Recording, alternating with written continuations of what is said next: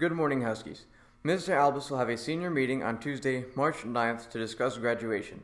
We will meet in the auditorium during fourth period at 10:30. Seniors scheduled to be at the CEC may pick up an information sheet at the front desk. Seniors, please stop by the teacher's lounge across from the discipline office between 11:15 to 12:30 to pick up your caps and gowns.